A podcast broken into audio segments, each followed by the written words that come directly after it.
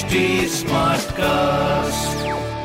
आप सुन रहे हैं एच डी स्मार्ट कास्ट और ये है लाइव हिंदुस्तान प्रोडक्शन हाय नमस्कार मैं हूँ आरजे वैभव सुन रहे हैं आप कानपुर स्मार्ट न्यूज़ और इस हफ़्ते में ही आपको आपके शहर कानपुर की खबरें देने वाला हूँ। खबर नंबर एक की बात करते हैं। बढ़ते बिजली उपभोक्ताओं को देखते हुए सत्रह नए उपकेंद्र लगाने का फैसला किया गया है। दैट्स अ बिग थिंग खबर नंबर दो की बात करते हैं। आईआईटी से मोती झील के बीच जर्जर सड़क को सुधारने के लिए यूपीएमआरसी ने कल से काम शुरू करवा दिया गया है।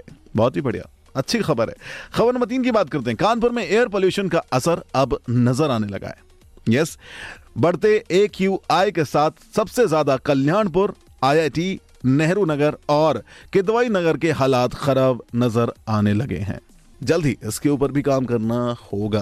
तो ये खबरें मैंने प्राप्त की प्रदेश के नंबर वन अखबार हिंदुस्तान अखबार से। और अगर आप कोई सवाल पूछना चाहते हैं तो हमारे सोशल मीडिया हैंडल्स पर हमसे जुड़ सकते हैं। फेसबुक ट्विटर और इंस्टाग्राम के लिए टाइप करें at the rate H T smart cast और ऐसे कई पॉडकास्ट सुनने के लिए लॉग इन करें W W W dot H T smart cast dot com पर।